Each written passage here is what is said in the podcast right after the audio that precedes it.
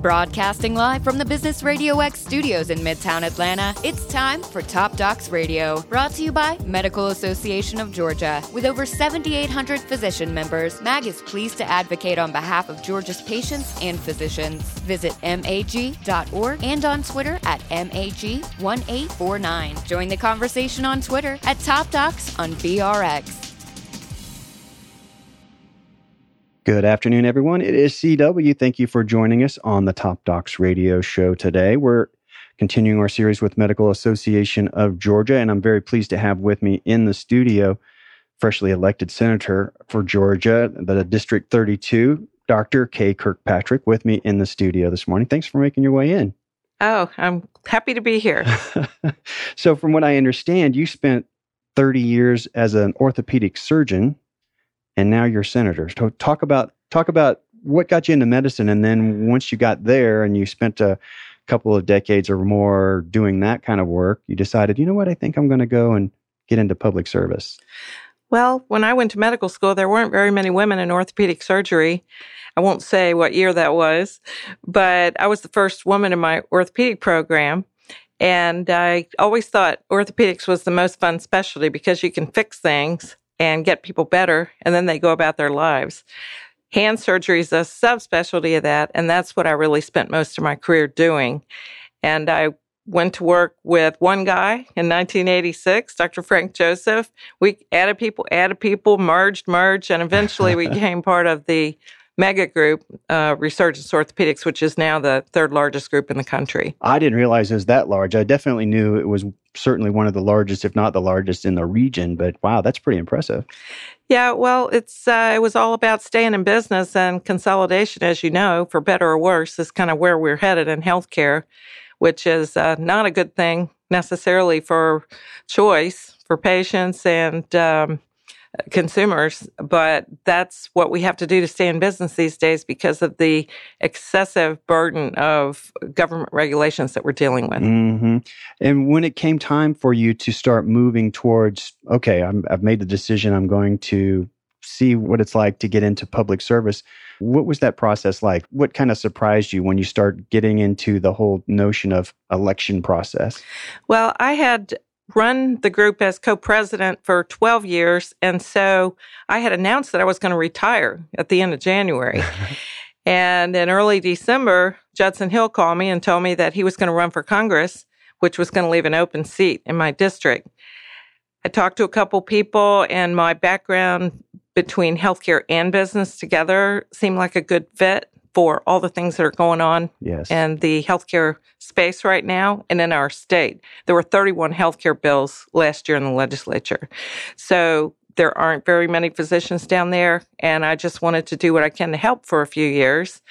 Little did I know, since this was all of a sudden decision, that the political scene was going to be completely different than the very positive love fest that I'd participated in for over 30 years with my patients, my staff, my peers.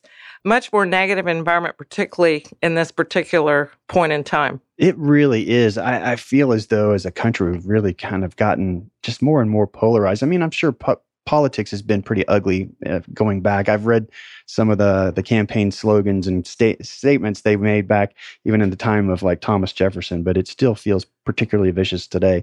And I know that having spent myself uh, my career in healthcare ever since I got out of college, basically, and watching a number of, of laws be passed that certainly made me scratch my head from time to time uh, that affected healthcare. I know that for me, I'm pleased to see more physicians and healthcare providers of different types moving into some public service so that they can have uh, some measure of, of voice in that process because sometimes like i say i've just I've, I've seen some decisions and i'm just like what are we doing for you now that you're here and you've gone through the process it, it clearly can be done i can move from practice to public servant uh, what would you say to your colleagues? Get out and and uh, consider local or state or or even above leadership options. Well, if you ask me today, I would say yes, it's absolutely something that we should be doing. We should be getting involved in the process. If you'd asked me that three weeks ago, I might have had a different answer because I was still in the throes of the campaign world. But one of the things that physicians are really good at, aside from being scientific and logical in the way that we think, by and large, most physicians have pretty good communication skills. We communicate with people all day long, every day, one on one and in small groups. And we're used to working as part of a team. And I think that I may be naive in saying this, but I would hope that that type of skill set can add something to the conversation under the Gold Dome. Georgia State Senator, District 32, uh, Dr. Kay Kirkpatrick, with me in the studio today, learning a little bit about her background in medicine and what moved her into public service. And when it comes to Georgia and its healthcare system, we were talking a little bit before we went on the air today. I mean, there's there's some things I think that we're doing well here, um, at least moving in the right direction. And I know we've got some some serious gaps here and there. Talk about your thoughts as you look around the landscape of Georgia healthcare and its state. I know we have um, one of my other partners in the Top Doc show, Tanya Mack, and Women's Telehealth uh, was here earlier, and we were talking about the fact that there are certainly some deserts uh, in both dentistry and in medicine uh, for the state of Georgia. So when you look around, where do you see points of points of you know things we can be proud of and can keep building on, and maybe some things we might need to shore up?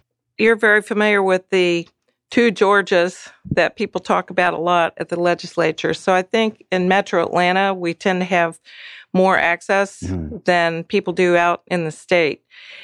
There is a lack of competition in our marketplace, which has gotten worse as things have become more consolidated in the insurance market mm-hmm. and also on the provider side.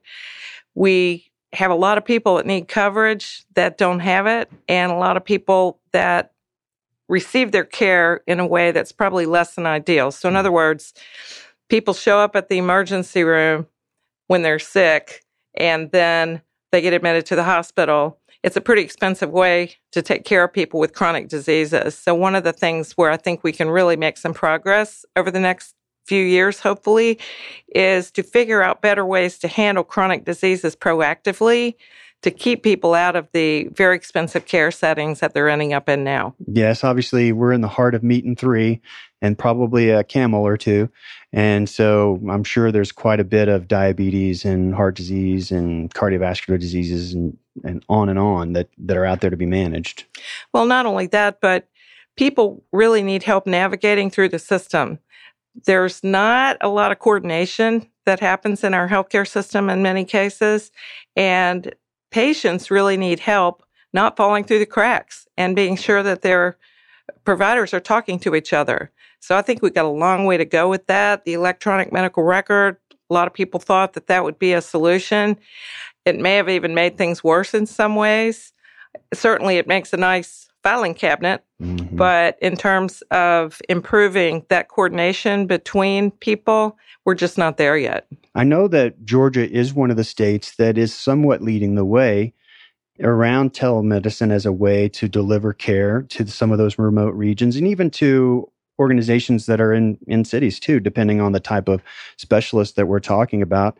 Do you see that as maybe being one of those ways that we can as we continue to kind of expand its capabilities and then also the payers are trying to catch up with telemedicine as well in terms of how do we how do we handle that across state lines and so forth. What are your thoughts on that as, as a resource? I think we've got to use technology to help us improve access for people.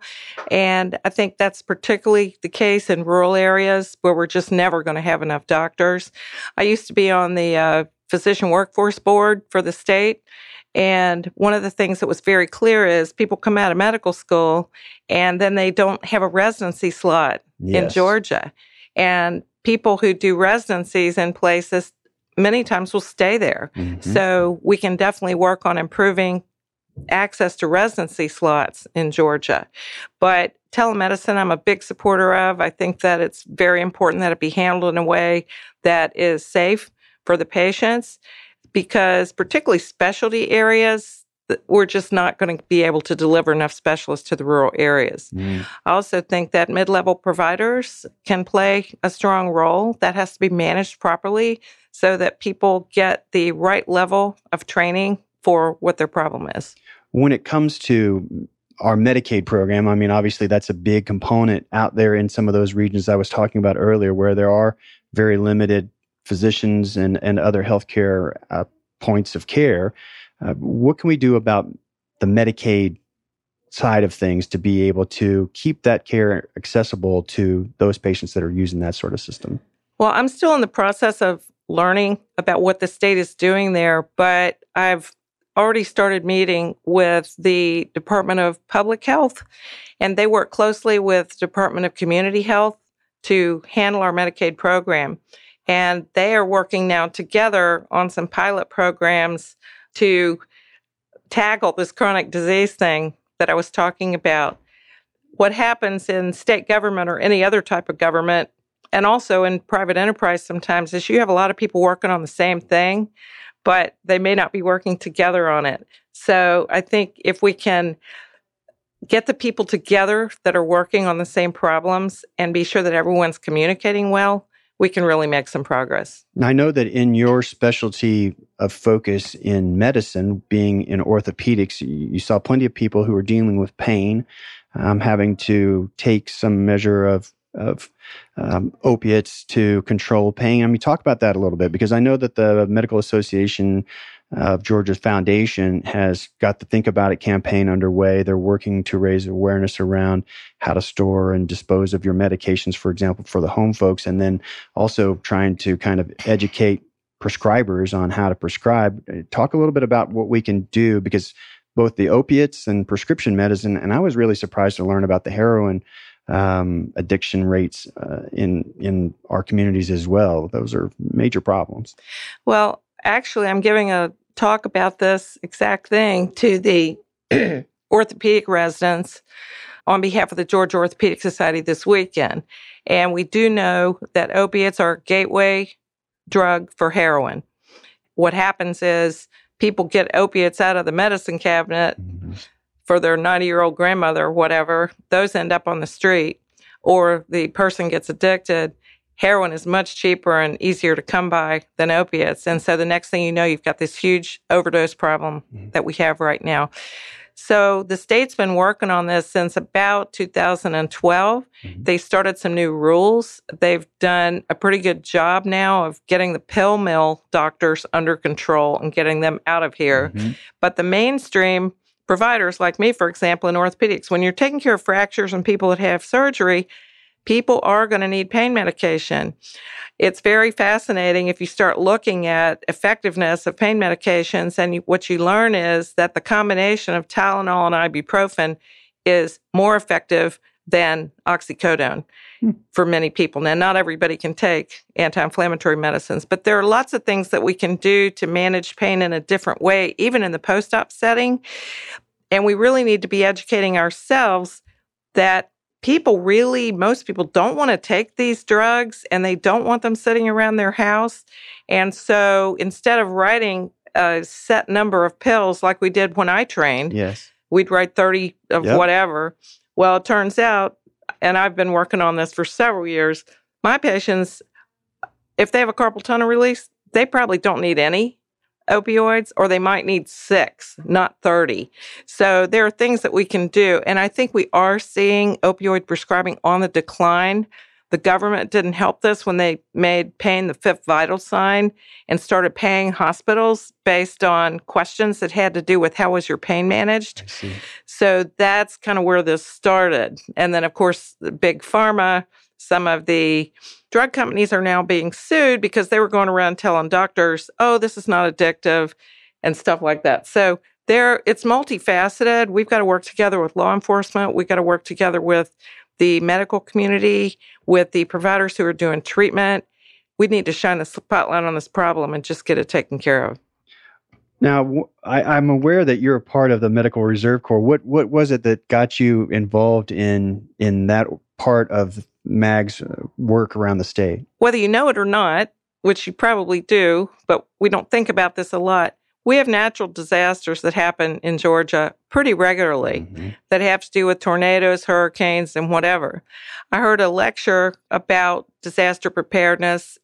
I can't remember which medical meeting it was, but I got involved with the organization because what they do is they train medical professionals, doctors, nurses, front desk people, respiratory therapists, whatever, how to respond if there's an emergency. And that might be a natural disaster, it might be a man made disaster. Mm-hmm. And we've mm-hmm. seen this in uh, many cities over the last couple years.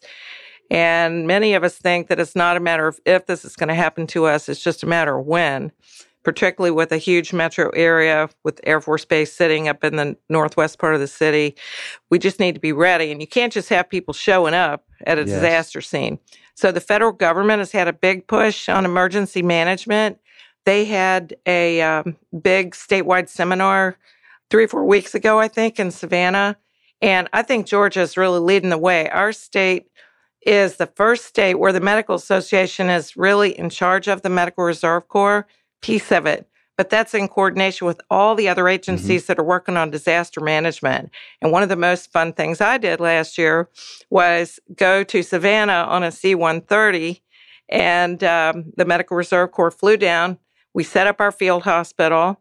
We triaged a bunch of pretend patients, made a disposition, broke the field hospital down, and flew back on the C 130 in one day. It's for the period of time between zero and 72 hours before the feds get there. I see. So that's really the point. And we've got 80 of these field hospitals in the state that are in trailers. It's all packed up. Everything you need for a hospital, all you have to do is unpack it, set it up, and have the personnel to man it. I think it's a great program.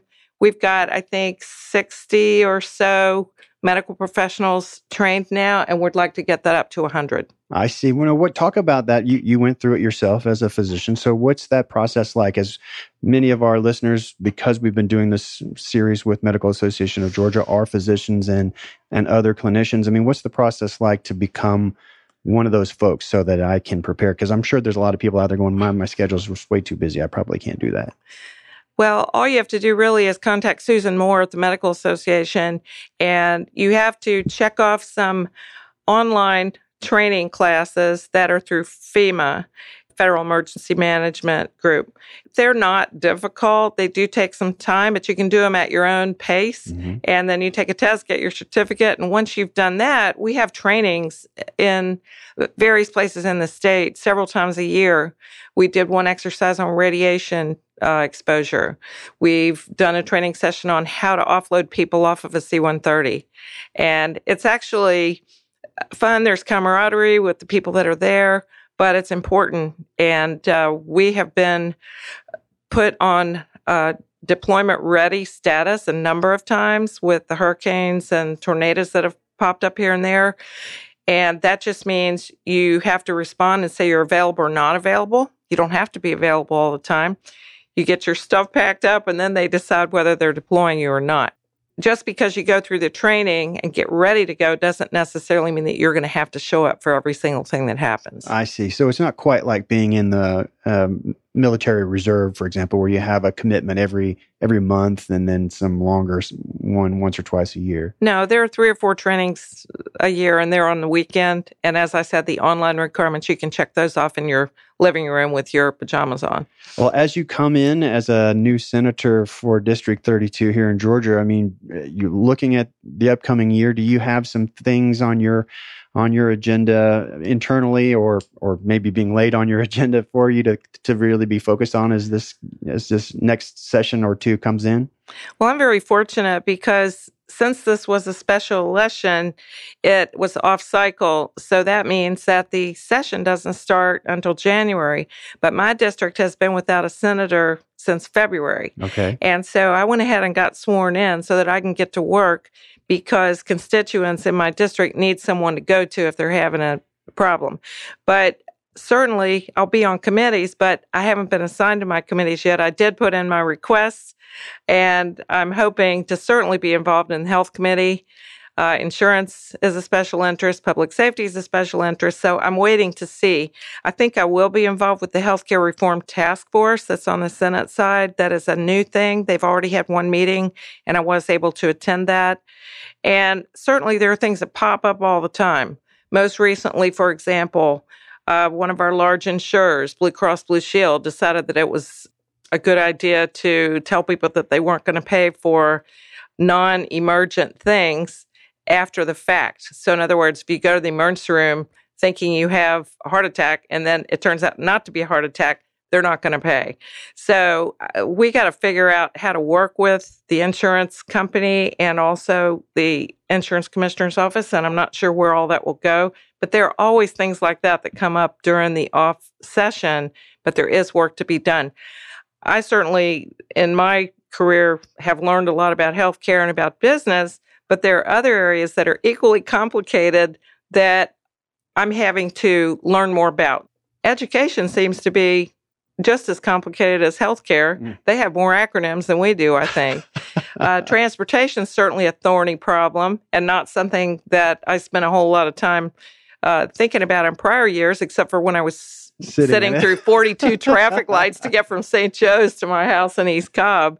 And so there are lots of things that I can learn about, and it's great to have the opportunity to have a few months to really study up and meet with the right people and know who all the go to experts are and just get ready for a very busy session. Because in the middle of the session, I don't think you have time to do that. Well, I know I caught you on your way to go down to the Capitol actually and, and do some work around your upcoming job responsibilities. Do you have a couple of final thoughts before I let you get on with the rest of your afternoon?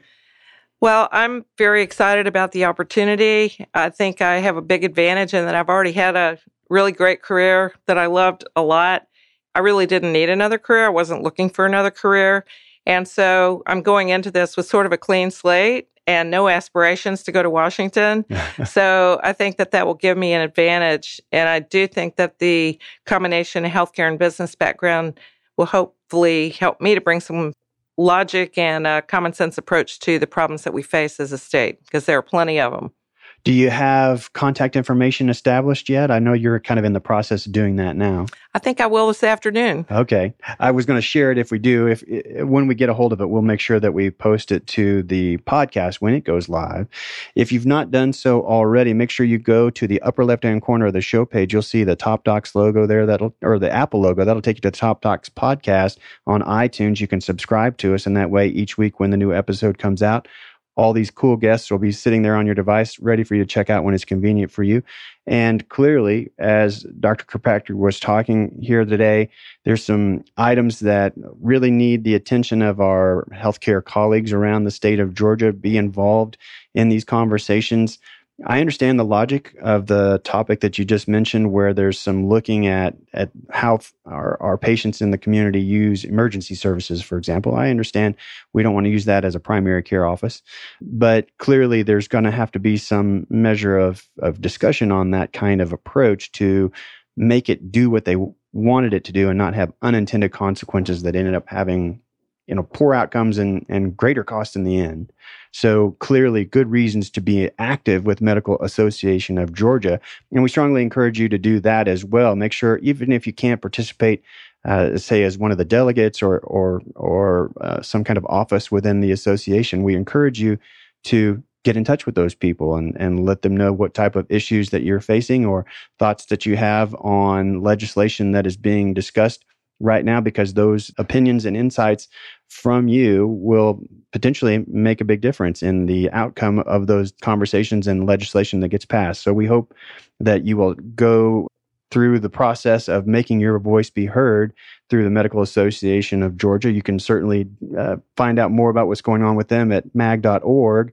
And Dr. Kirkpatrick, I really appreciate you taking time. You're really busy and you came here in the studio to let folks get a little bit familiar with you. So I look forward to talking to you once things get rolling and we can uh, dig into some of these issues. That's great. Thank you very much. I appreciate it. We'll see you next time. Everybody out there who made us a part of your day to day, we want to say thank you so much and turn around and share this information. You might put some uh, information in the hands of somebody that makes a difference to you. And we will say thanks to all that do that. We look forward to catching up with you next week. We'll see you then.